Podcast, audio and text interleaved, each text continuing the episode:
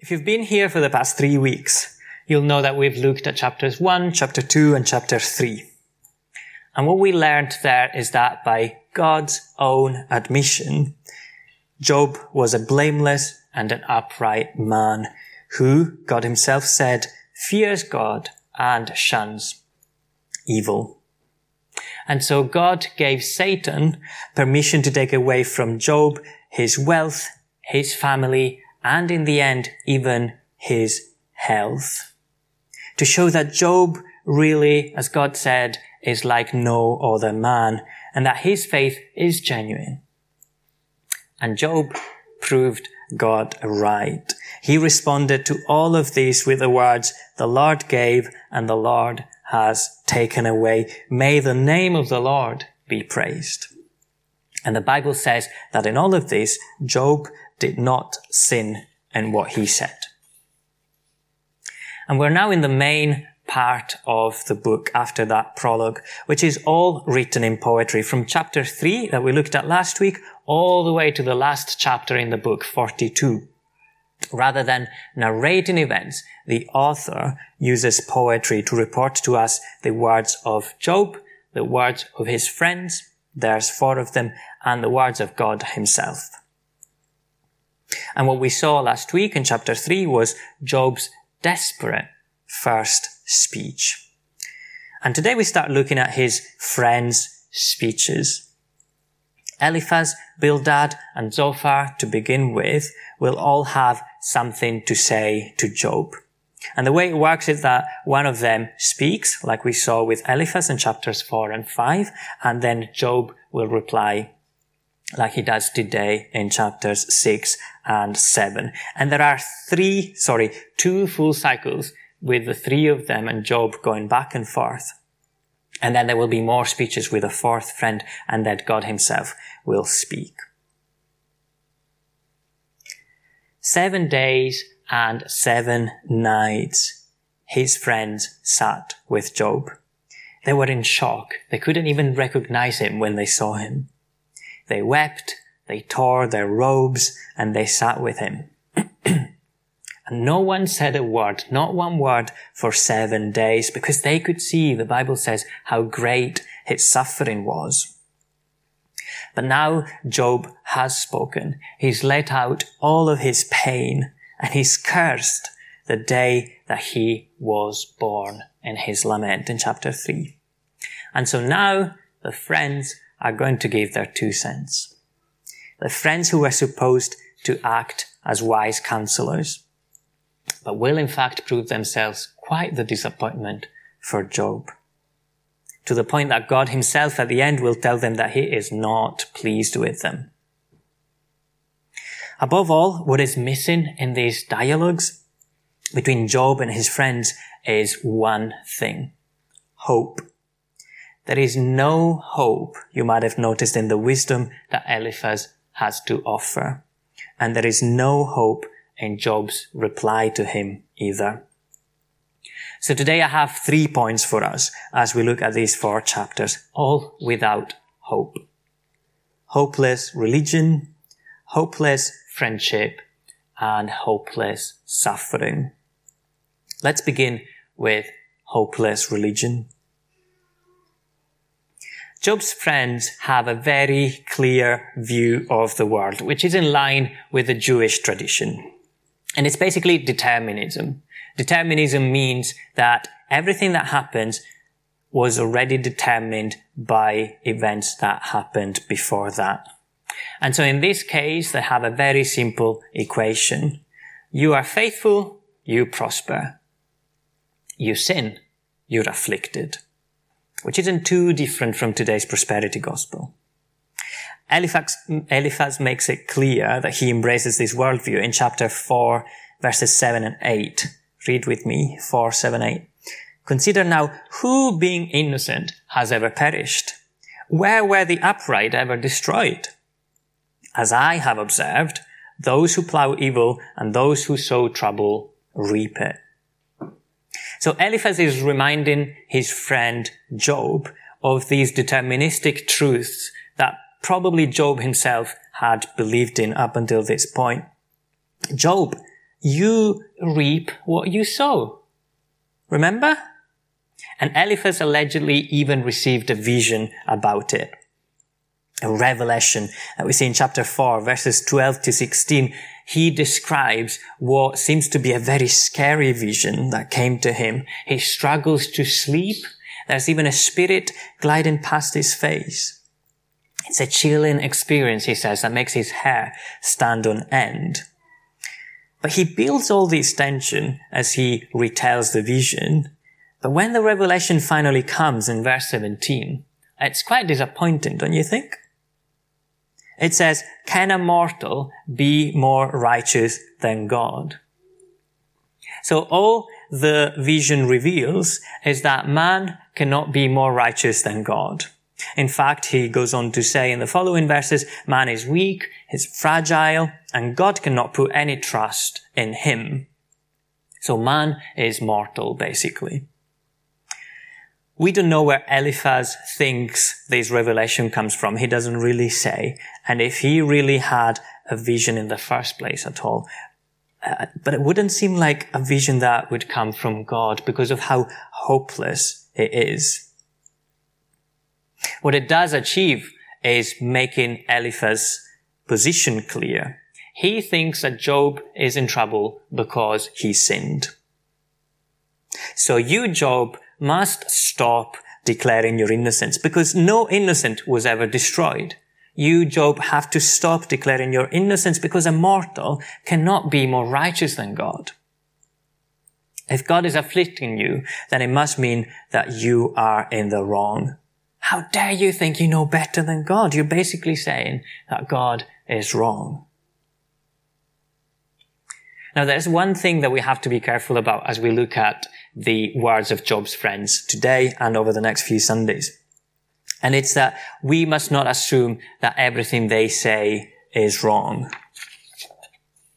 Because many of the things that they say are actually biblical truths. But as we'll see, it's how they say them, and it's also what they don't say that ultimately betrays a lack of wisdom that then will lead God to say in chapter 42, I am angry with you and your two friends because you've not spoken the truth about me as my servant Job has. So if we think about this vision, for instance, the central message of it is not wrong. It is true that man is more, is not more righteous than God. And the Bible misses no opportunity really to remind us that God is sovereign, God is just, God is righteous, God is perfect, and that we are nothing more than broken sinners. But if the message stops at that, then you're only left with a hopeless religion. What is missing? God's love is missing.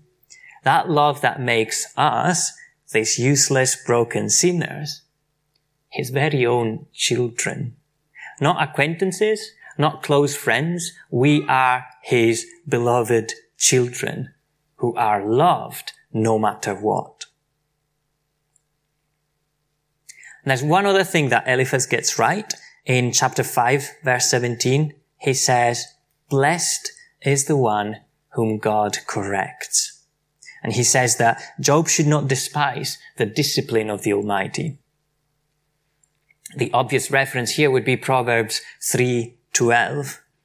The Lord disciplines those he loves. As a father, the son he delights in. But again, the problem here is that Eliphaz is jumping to conclusions.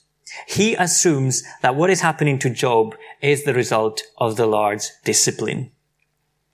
Which means that what he's offering to his friend at this specific point in time is utterly hopeless religion.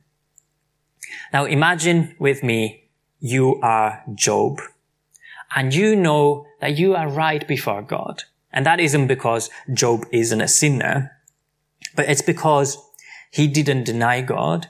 He wasn't hiding sin from God. He wasn't actively living in sin. And so imagine being him in that position and hearing that you lost everything because you are being disciplined. And you must repent of your sin if you want God to restore you. What hope is there for Job? Absolutely none. And so the truth is that Eliphaz has a simplistic and a short-sighted view of how God operates. It's a simplistic view of God because it assumes that there is this direct correlation between our relationship with God and our material blessings. In the here and now, determinism, as we said. And it's a short-sighted view of God because it assumes that the harvest is now. Because while it's true that we will reap what we sow, and we know that the Bible talks about rewards and punishments, but it's called the judgment, and it isn't until the end of times. We know that for as long as we are in this world, there is hope for any of us to become children of God. And that's why the harvest will only happen then, not now. And ultimately, Eliphaz is offering a hopeless religion because he tells Job that it all depends on him. God's favor will come back if Job accepts his alleged discipline. And so on the one hand, he's saying that man is weak. And on the other, he seems to think that man's fate depends on his own strength to please God. That's why Job himself says, I have no more strength. What are you asking of me? Do you see the contradiction? And it's a hopeless religion because all that seems to matter to Eliphaz really is that Job's wealth is restored. If you look at chapter 5 verses 24 to 26, you'll see that it's those same blessings that Satan argued were the only reason that Job feared God, that Eliphaz is now listing as reasons for Job to fear God. How ironic. So what this hopeless religion of Eliphaz does is project on God human behaviors. God is like this teacher who will give you a sticker if you behave well, but will send you to the naughty corner if you don't. But if we go to the Gospel of John in chapter 9, when the disciples ask Jesus whose fault it was that the blind man was blind, was it because of his own sin or was it because of his parents' sin? Jesus says, neither. He was blind so that the works of God might be displayed in him is what Jesus says. And on Jesus goes to perform a miracle and then be praised for it. Nothing to do with anyone's sin. And Paul tells us in 2 Corinthians that when he asked God to take his suffering away from him, his proverbial thorn in the flesh, God says, my grace is sufficient for you, for my power is made perfect in weakness. So the truth, not the truth of Eliphaz, but the truth of the Bible is that God works in mysterious ways. There will be times when what happens on this earth is a direct consequence of where we're at with God. And we know, we know from our own experience day in, day out that sin has negative consequences even here. But let's not make Eliphaz's mistake of judging other people's worth or faith or our own worth or faith for that matter based on our material blessings or based on our misfortunes in this life. If we are struggling to make ends meet, if we are disabled, if we're fighting an illness, that is not what defines us, not before God. It says nothing to God and it should say nothing to any of us about our worth as a person, let alone about our faith. Because good for good and bad for bad is not how the God of the Bible operates. That would be a hopeless religion. And it would be a hopeless religion because the hope of the cross is missing. Because the God of the Bible, truth is, is a loving God, is a God who wants what is good for us. Is a God who gives us hope in the cross of Christ and calls us to fixate our eyes on heaven, not on this earth. Asks us who, a God who asks us to take comfort in his plan of eternal, eternal salvation for us. Not in a house, not in a family, not in good health, which are amazing blessings if we get them, but they are only for a time. Our second point is hopeless friendship. Job is disappointed by his friends. It's as simple as that. And he does not hide it. He tells Eliphaz loud and clear and in beautiful poetry. He uses this image of unreliable rivers. He says in verse 15 in chapter 6, but my brothers are as undependable as intermittent, intermittent streams. He's talking about those rivers that overflow and destroy in the winter and dry up and stop running altogether in the summer. And so to describe his deep disappointment, he says that he feels like a traveler, a traveler who leaves his route to go and find this river that he knows of so that he can get water to continue on his journey. And he's confident that he'll find the water that he so desperately needs to keep going. But he gets there and there's no water and he perishes. Verses 20 and 21 in chapter 6 they are distressed because they had been confident. They arrived there only to be disappointed. Now you too, he says to Eliphaz, have proved to be of no help. So what is wrong with the way that Eliphaz is trying to be a friend here?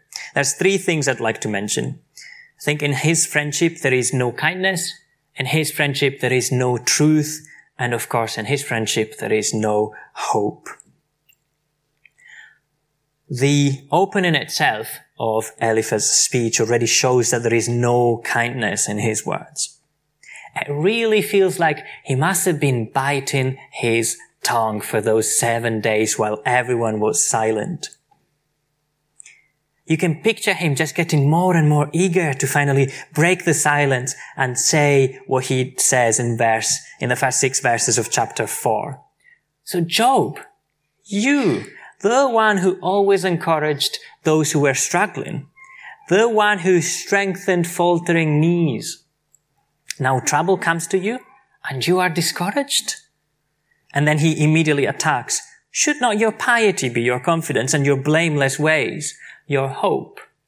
So if you paraphrase, you've done something wrong, Job. If you can't find hope in your blameless ways, then maybe they're not as blameless as you'd like us to think. And so again, try and put yourself in Job's shoes. You have lost so much that you don't even know what you are mourning anymore. Are you mourning your family? Are you mourning your houses? Are you mourning your health? Your servants, or maybe as Job thinks, it's not the truth, but he thinks that God has turned against him. Is that what you're mourning? You don't even know. There's so much happening. Even your wife isn't helping with her advice to just curse God and be done with it. And so the one source of relief, that refreshing water that you're looking forward to at this point can only be your friends.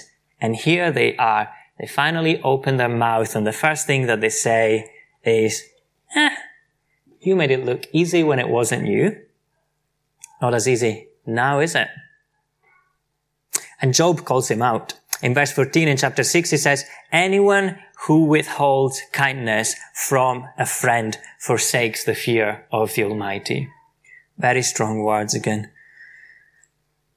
By being a bad friend, you, Eliphaz, are not just letting me down, you're letting God down, you're forsaking the fear of the Almighty. So there's no kindness in what Eliphaz says, and there is no truth. His response to his friend being in distress is so insincere. Instead of acting with love and kindness, instead of mourning with him and trying to encourage him, he seems to feel like what he needs to do is prove himself. Job says in verse 21, still in chapter 6, you see something dreadful and are afraid. Job realizes that Eliphaz is scared of what he sees and reacts in line with that. So this fear leads him to start just dishing out this half-baked wisdom, these unlikely visions, these dogmas of this hopeless religion that he is trying to sell. And again, Job pushes back.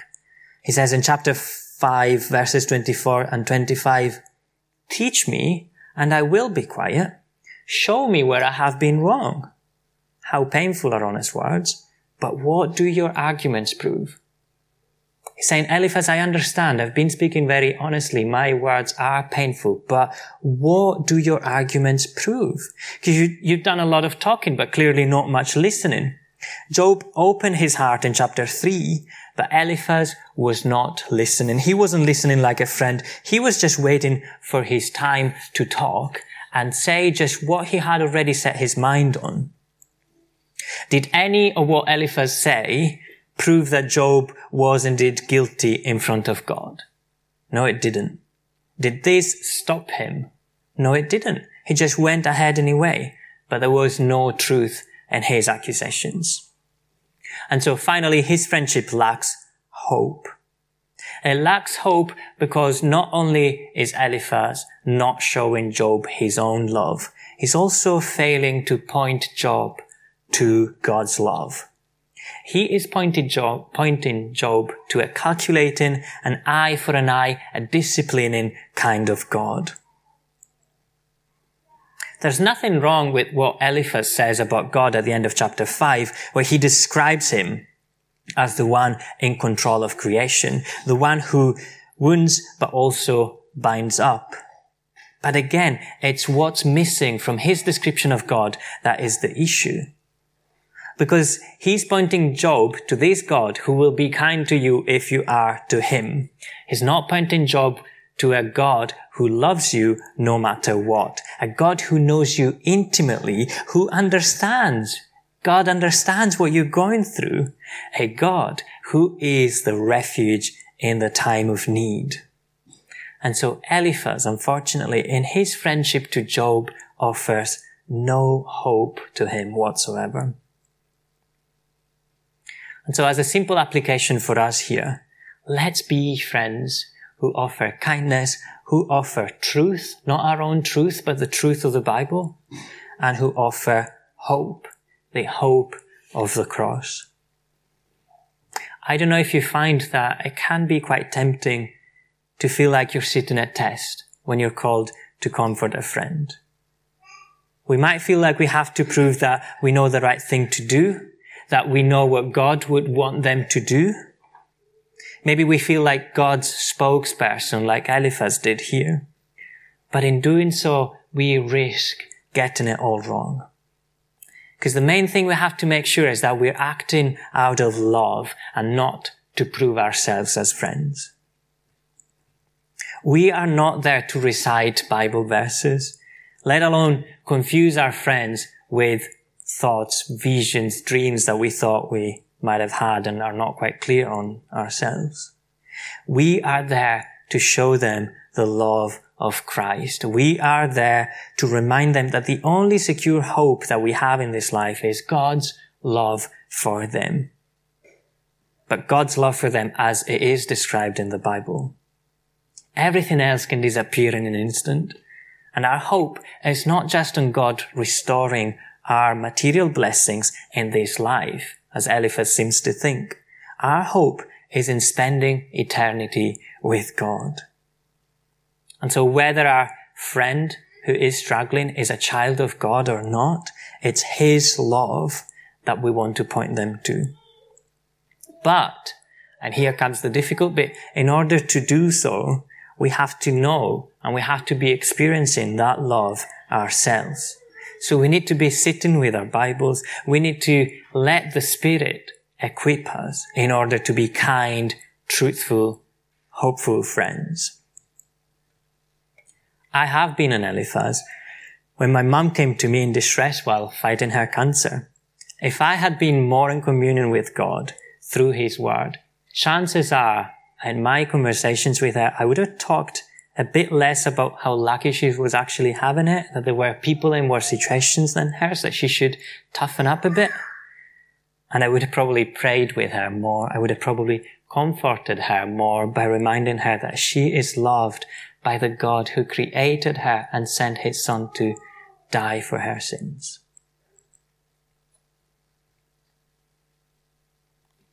Finally, our third and last point is hopeless suffering as we look at Job now. Job is in absolutely agonizing pain. He told us in chapter 3, and he keeps telling us here.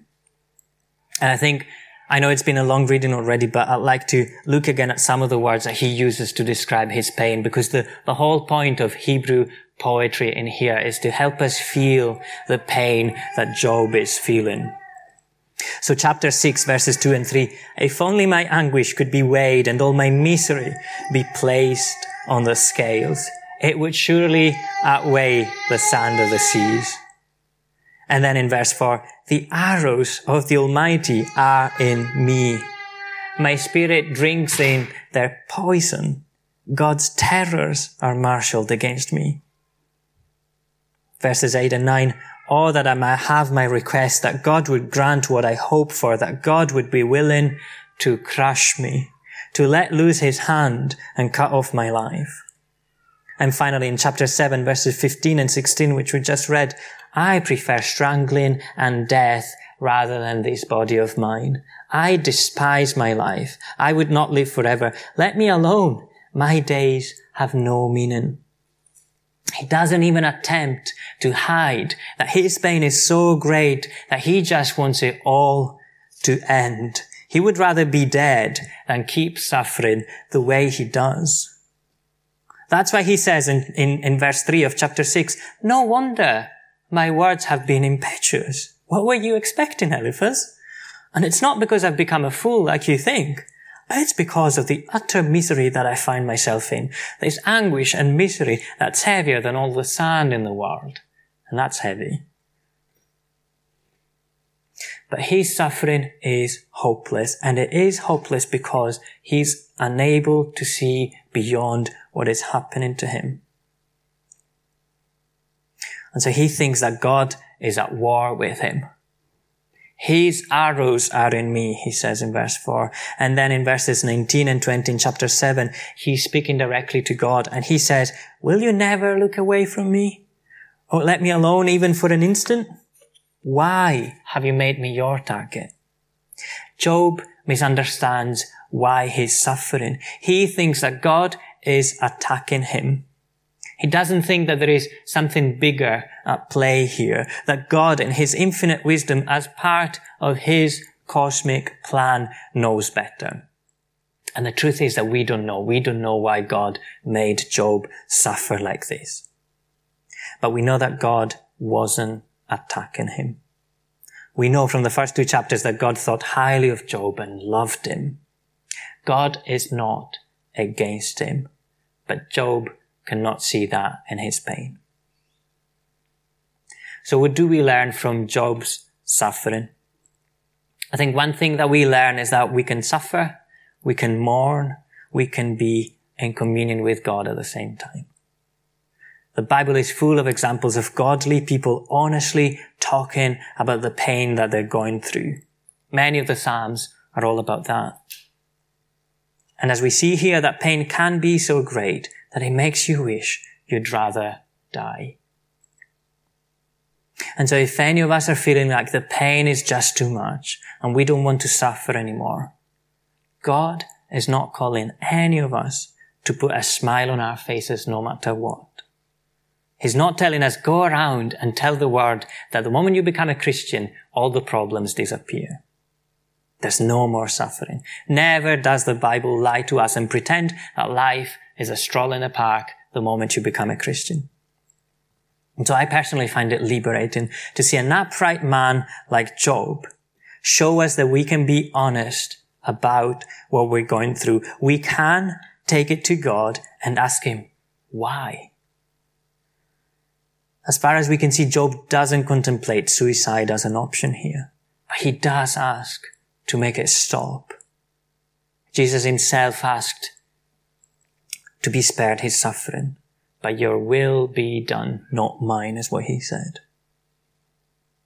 So if you're ill, if someone you know is ill and you feel powerless as you watch them suffer, if life is tough because of broken relationships, because of loneliness, we all go through difficult stuff at some point. But some of us much more than others. Well, no one is asking us to pretend that we're okay. Talk to God, talk to friends, scream if you need to. You're not being a good Christian by smiling and saying fine when people ask you, how are you? And if you're not a Christian and you've been led to believe that Christians are deluded people who think you pray and problems go away, and that's not what we believe. It's not what the Bible teaches us either. So please go check for yourself in the Bible. Please go speak, please come speak to us. And the Bible, as you investigate it, will show you something that we learn, I think, from Job's suffering to here. And with this we'll conclude. And it's that in our suffering, we should run to God, not away from Him. Job asks God to look away from Him, to leave Him alone. But God takes no pleasure in seeing us struggle. He is our loving creator and savior who promised not to leave us.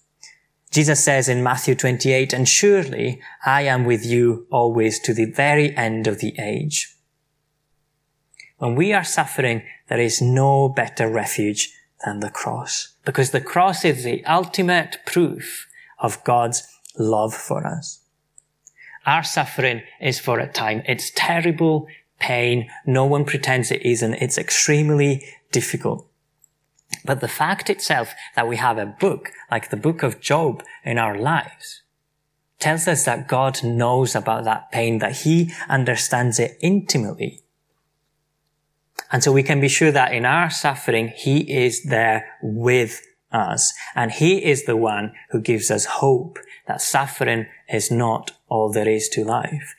Suffering only features in this broken world for a time. And so in our suffering, let's run to the cross and let's ask God to be with us and give us that strength that we so terribly need every day to keep going when everything seems too much to deal with. And let's ask His Spirit to remind us of the certain hope that one day it will all be over and we will be in the presence of our good and loving God. Let's pray. Lord, we thank you because at the cross we find hope. Hope that one day we'll be with you. Lord, we thank you because at the cross we find love. Love like no other. Because you sacrificed your son out of love for every single one of us. Father, we thank you because at the cross we find refuge. We find comfort in our suffering. And so, Lord, we pray that by spending time in this beautiful book, by the power of your Spirit, we will learn how to suffer well and how to comfort well those who suffer. We pray in Jesus' name. Amen.